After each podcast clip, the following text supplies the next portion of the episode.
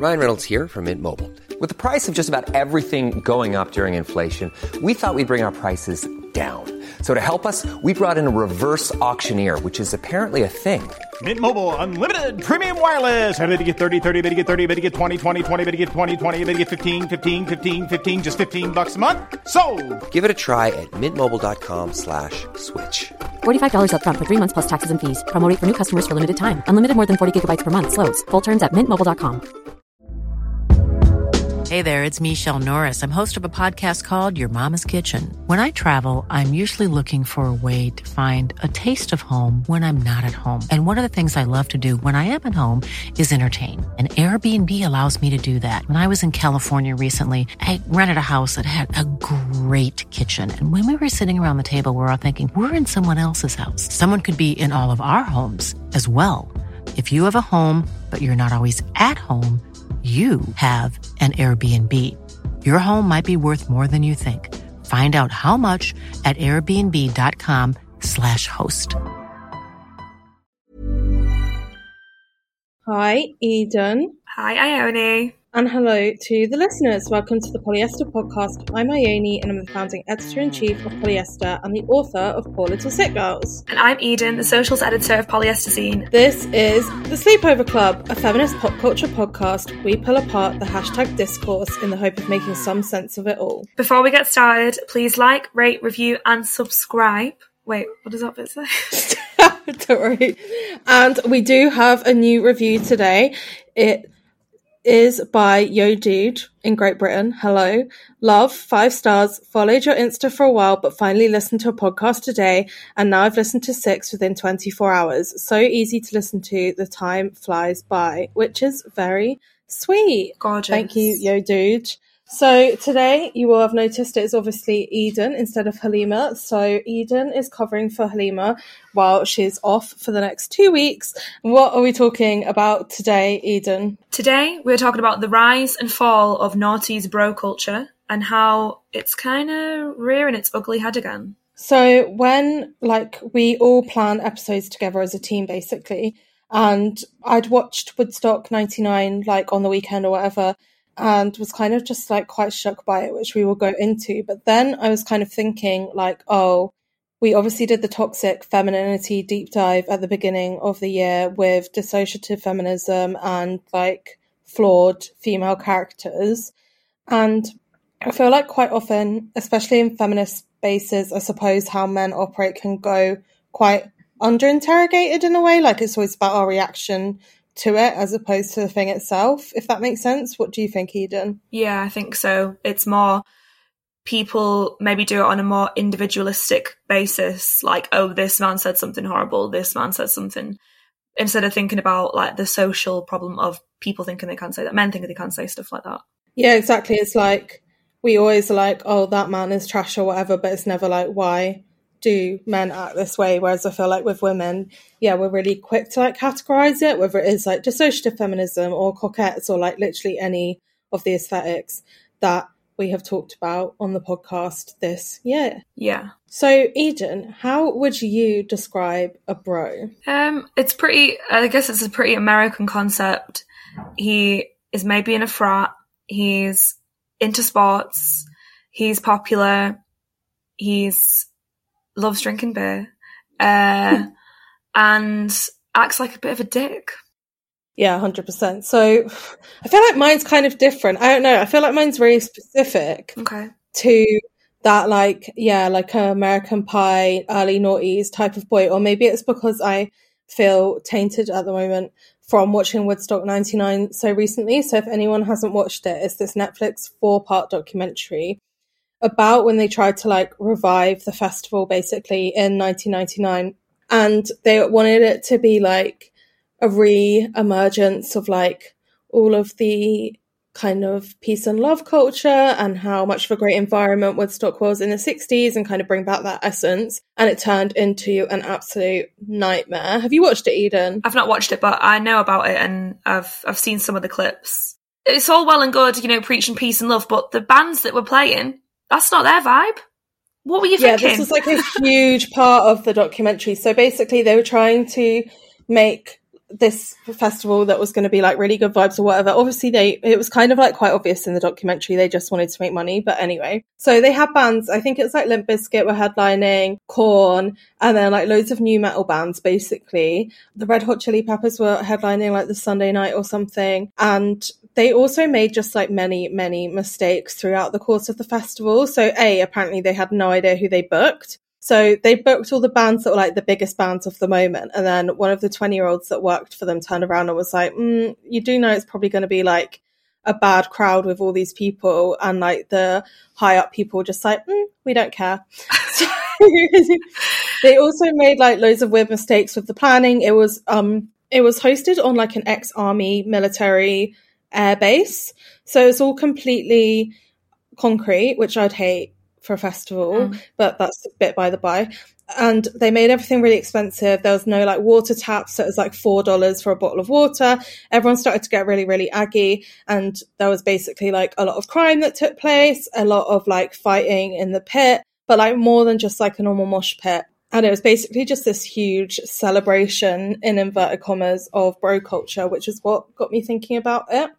And bringing this like subject to the girls to speak about for the podcast episode, it kind of made me think like how stark that bro culture was in the early noughties with like South Park and American Pie and all these films, all these bands that kind of were at their peak when we were like six, seven, eight. And that was kind of our like first entry into what culture was. What do you remember of it, Eden? I remember American Pie and kind of all all that vibe. I don't remember Woodstock 99. I was doing Halima. I was only a little baby. um, we were only babies.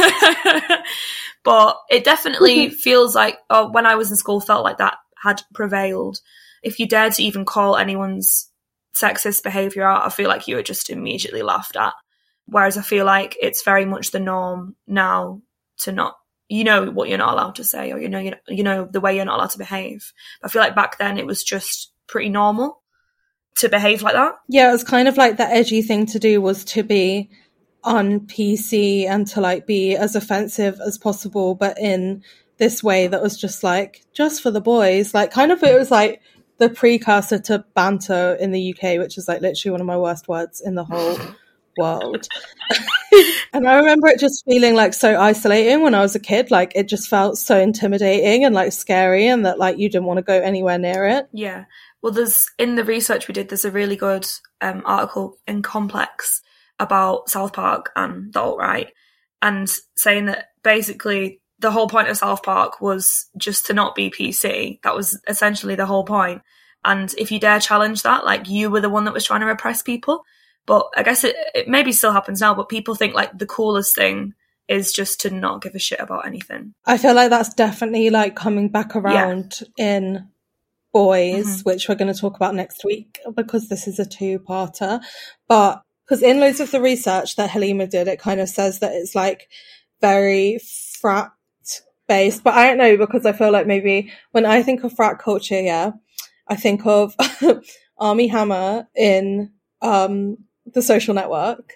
Mm-hmm. and probably like Nate in Gossip Girl, even though I know he wasn't necessarily like in a frat, but like it's kind of more upper class. I don't know if that's because university in America, especially the representations of it, are usually like the really expensive ones as well, like the Big Seven or whatever it's called. Yeah. But yeah, I always think of it like that. But then there are the other sides, like, what was that really bad film? Where it's like, I swear it had James Franco in, and it was like him and his family move next door to a frat house. Oh. Do you remember Bad that? Neighbours? Yeah, yeah, yeah. Great yeah. film. Yeah, I guess. yeah, it's really good. I guess if you want, that's that's what I think of when I think of a bro, like Zac Efron with his shirt off, chugging beer, giving like a family some shit because they they want to have a party, man. They don't care about the rules. Yeah, that's that's bro culture for me. Yeah, and like hazing people, mm-hmm. like all those. Oh my gosh! the other thing it reminds me of is Monsters University. Have you watched? I love Monsters University. I was crying like so two, two minutes in. It's incredible. it's so good. but that whole film's basically like one big like frat hazing thing, isn't it? Yeah. But obviously in a very um harmless way. Disneyfied way. The. Disneyfication of frat bros. Yeah, exactly, exactly. But I thought it was really interesting to talk about as well because now we kind of are living in this post girl boss world where it feels like the culture is shifting away from like girls being popular. Like I know that sounds reductionist, but in terms of like advertising and messaging and everything we look at, it feels like we're swinging away from feminism or whatever as a marketing technique, which obviously has its pros and its cons, probably. But I was trying to think back to the last time when men, like, or young men in particular, really like dominated that space. And I feel like it is bro culture and like frat bros in a way. Yeah. The maybe the last things we kind of saw in full effect was all the like Charlie Sheen stuff in like 2000 maybe like 11, 12. Wait, what Charlie Sheen? When stuff? he was like saying all that like tiger's blood and like on like Oh, just yeah, going on like a mad yeah, like yeah. cocaine fueled rampage, but was getting loads and loads of press coverage about it. I feel like maybe after that people kind of got sick of it, and then that's where this shift has come in, where everything is like so so pro women representation, and then the more that that happens, there's just going to be a bigger backlash. The more that becomes the norm. Yeah, and I feel like it's easy to because also one of the like big legacies of Woodstock '99, which they kind of touch on in the documentary, but I feel like they don't really give enough airtime to, is that there was basically a lot of sexual assault and a lot of kind of bad shit going down in terms of yeah, women being what's even the right word? Attacked, Women disrespected. being attacked. Yeah. all of the above. Yeah. And like everyone was naked, which is such a weird thing because that would like literally, I don't feel like that would happen today. Like they were all like running around the festival literally naked, Mm. like seeing it as this big like rebellion thing. And it just seems like my actual hell. But I feel like outside of Woodstock, it felt like that watching that documentary was kind of like such a magnifying glass on what culture was like at the time. Mm. And like I feel like even in like school, like when I was like eight or whatever, it felt so normalized to like speak about girls that, that way, or the way that women were spoken about in the culture was very much just like they could be used and they were objects and they were just there for like male enjoyment and male like entitlement, I suppose. Yeah, for sure. Um, but it's it's just like a, a like a pack mentality thing, isn't it? Like if they're all running around Woodstock naked, if there was like one person doing it, everyone would be like, "This person's a freak." But once you kind of get together and everyone starts joining in, everyone kind of thinks it's like, like they've got free reign to do what they want. Like you need Yeah, you need your like- peers and you need everyone to back you up, so you can behave that yeah, way. yeah, yeah, yeah. Exactly, and it's like in the festival setting as well, which people kind of treat uni university as the same thing, right? It's like no rules. Yeah. We're away from our parents. We can do what our, what we want, kind of vibe. Yeah, the law doesn't exist. Yeah, Halima said at the end of her research that in the documentary, one of the boys who's like an attendee says it feels like Lord of the Flies, which she said, which was very worrying to be honest, especially when Lord of the Flies is described as the end of innocence, the darkness of man's heart. Wow, that, that's that's dark. It's very accurate. Like there's this bit in the um oh it's so embarrassing. Like there's this bit in the documentary where Fatboy Slim's like they only had two stages at this festival, which is very strange. So they had like the main stage where the music was and then like a rave hangar, like as in like a aircraft hangar, but it was like a rave area. And Fatboy Slim's like headlining the Saturday night or whatever, and he's like, I just love to create carnage. I love to create chaos, blah, blah, blah, blah, blah. Then it gets too much for him, and he literally has to be like carried out because it gets too dangerous. guys, guys, we just need to calm down with the carnage for a second. um, but this is this is Selling a little or a lot? Shopify helps you do your thing however you cha-ching. Shopify is the global commerce platform that helps you sell at every stage of your business. From the launch your online shop stage to the first real life store stage, all the way to the did we just hit a million orders stage. Shopify is there to help you grow. Shopify helps you turn browsers into buyers with the internet's best converting checkout. 36% better on average compared to other leading commerce platforms because businesses that grow grow with Shopify. Get a $1 per month trial period at shopify.com slash work. shopify.com slash work. Hey Dave, Yeah, Randy. since we founded Bombas, we've always said our socks, underwear and t-shirts are super soft. Any new ideas? Maybe sublimely soft. Or disgustingly cozy? Wait, what? I got it. Bombas. Absurdly comfortable essentials for yourself and for those facing homelessness. Because one purchased equals one donated. Wow, did we just write an ad? Yes. Bombas. Big comfort for everyone. Go to bombas.com slash ACAST and use code ACAST for 20% off your first purchase. Hey there, it's Michele Norris. I'm host of a podcast called Your Mama's Kitchen. When I travel, I'm usually looking for a way to find a taste of home when I'm not at home. And one of the things I love to do when I am at home is entertain. And Airbnb allows me to do that. When I was in California recently, I rented a house that had a great kitchen. And when we were sitting around the table, we're all thinking, we're in someone else's house. Someone could be in all of our homes as well. If you have a home, but you're not always at home, you have an Airbnb. Your home might be worth more than you think. Find out how much at airbnb.com/slash host. It's always been an ongoing thing that like people people just constantly want to like transgress or constantly want to uh, go against what they should be doing. And then it kind of links back to like people wanting to be anti PC because they don't want to be told what to do. I know, totally. And it feels like the only people that can really get away with that are like straight white men. Yeah. Like, not that anyone should want to have to, like, should want to behave in this way because I think it's like awful. Um, but that like we can look back at these cultural moments, even the fact that we look back at bro culture of the early noughties as like a cultural moment rather than like an endemic of like horrible men is so indicative as to like how we treat men and young men when they act in ways that are bad. Yeah. Like, oh, it was just normal back then, though. It's fine. Like, no, it wasn't. I was I read this tweet that was like, oh, when when they recreated Woodstock, they didn't realize that straight men had got like so much worse in the 30 years between the two. And I do feel like the early noughties was kind of the beginning of so many things in that way and like how masculinity is treated now too because yeah, all those films came out that depicted young male adulthood in this way of like, yeah, being transgressive, of drinking a lot, of partying a lot, of breaking the rules, and of treating women like shit. And also, it was the first time it could really be like broadcast in many ways. Yeah. Like, there was this bit in the documentary where they say it was basically on public broadcast television, which I don't exactly know what that means. So, an American listener can tell me, lol. But I think it basically meant at certain times of the day it went live. So it became like a prank or whatever for boys to see what they could get away with and how outrageous they could be because that snippet would just be straight live on the telly. Yeah, like mooning the stage or whatever. Throwing a bottle. Yeah, exactly. Someone. And it's so funny that we consider it to be such a big part of mainstream culture now when we look back because so much of the kind of commentary around it in that was that they thought they were counterculture and they thought like all the music they listened to was like countercultural and that they were doing something that was like very against the status quo. Mm.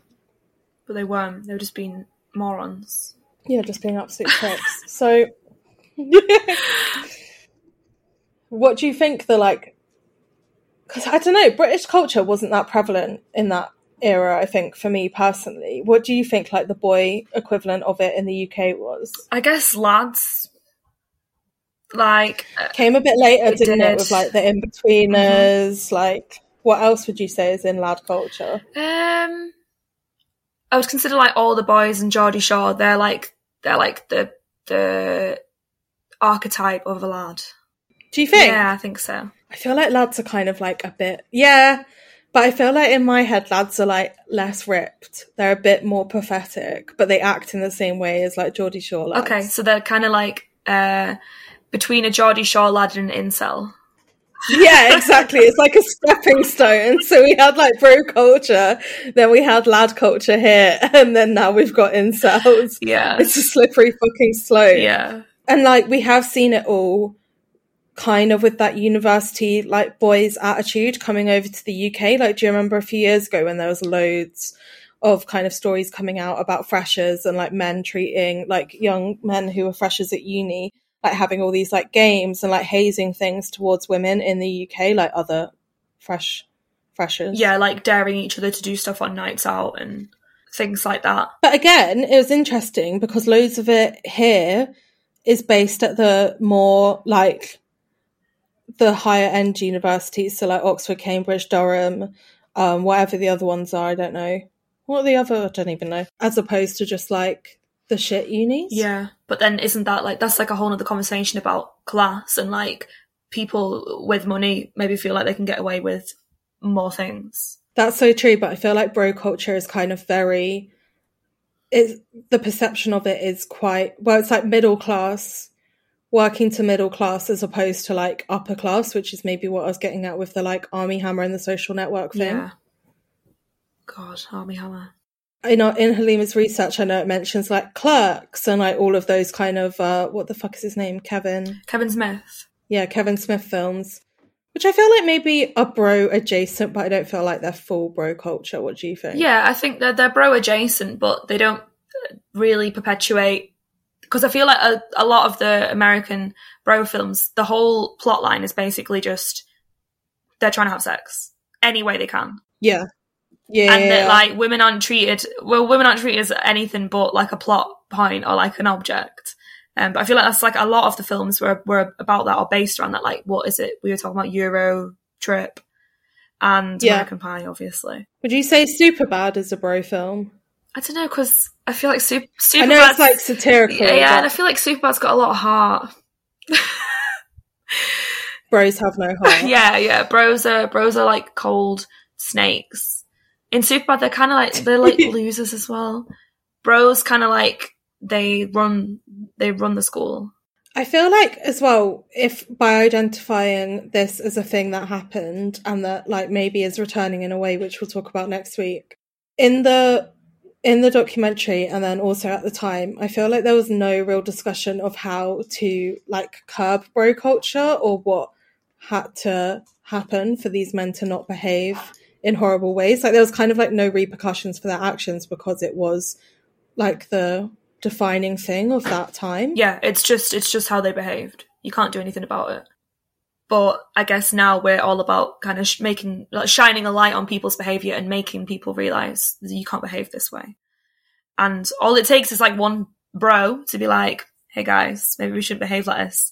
And it has a knock-on effect. But i think once you're in that mindset you've got your friends and they all kind of behave the same it's probably really hard to get out of that headspace because it's like a pack. Yeah, totally. And I feel like, as I kind of said at the beginning of the episode, like in feminist circles or whatever, it's always kind of like, how does our behavior dictate this or dictate that? Or I suppose just as women, as marginalized people, you're like consistently forced to think of how your behavior is perceived.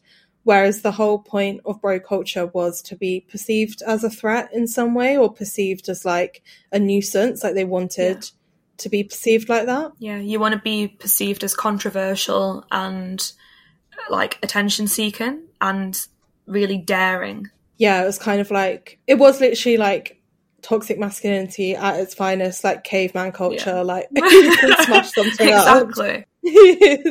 That's that's what it boils down to. I hate it. I hate it. I Mm. hate it. In saying that, I do in a, like in like a weird way enjoy those films. I don't know why. Oh, oh, Like oh, guilty pleasure. yeah, I don't know. Maybe it's just because like if you grew up with them, it's, it's like you're indoctrinated into the bro cult. Like you can't. uh, and yeah, maybe you just don't have a soft spot for them, but because like think about like Natasha Lyonne's character in in American Pie, she's like kind of Mhm. like laughing at them. Like obviously, Mhm. there's so many problems with American Pie, but I think there's little flashes of that where like they're kind of almost trying to point out how ridiculous they are. Right. I don't know. I just remember I haven't rewatched any of those as an adult, right? Like I feel like I've probably rewatched Superbad. I never ever watched South Park in my whole life. Like I was always disgusted by it.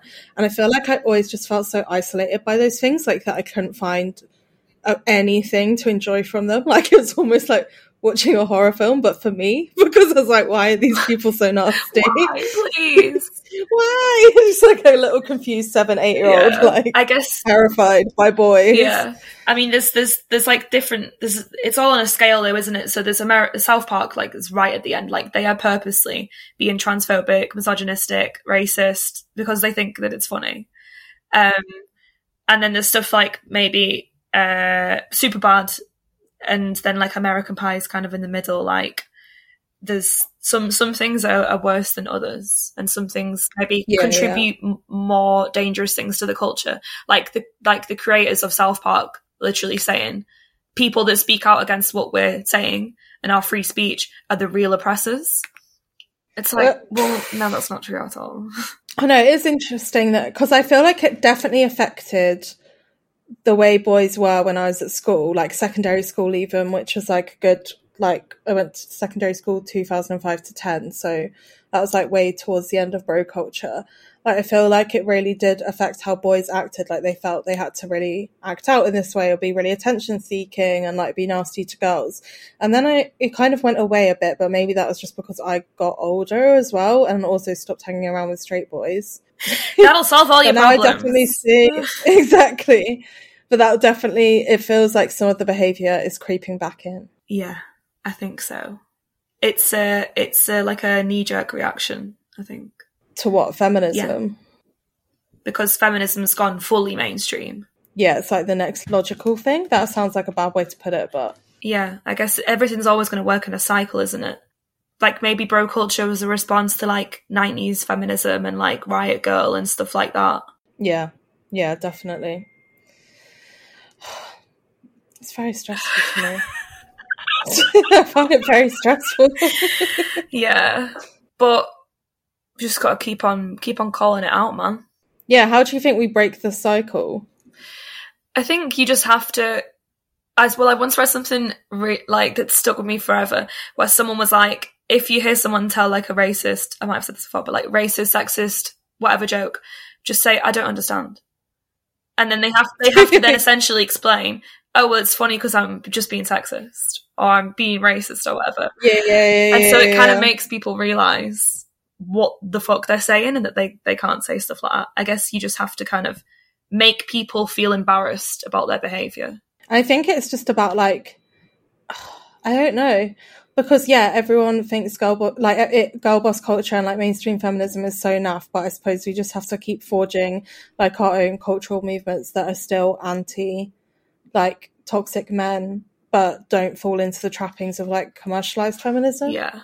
don't know, it's hard. And also like see male behavior as like a credible thing to dissect and analyze and to look at and think this is wrong as opposed to just thinking it exists on like a separate plane or parallel to us. Yeah. Yeah, you gotta. I don't know. I'm stressed out now. confront it. Yeah, yeah, you gotta. Why are yeah, stressed? I don't know, but you gotta make people realize that they can't behave this way.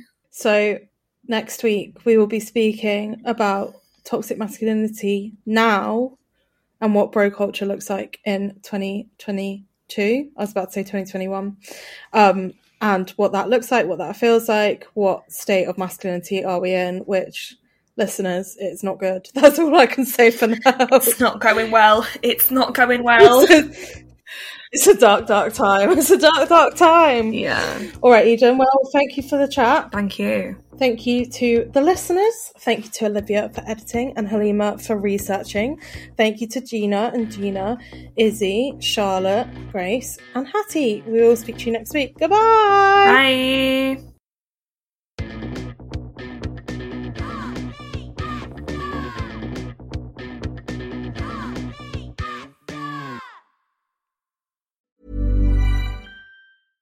Even when we're on a budget, we still deserve nice things.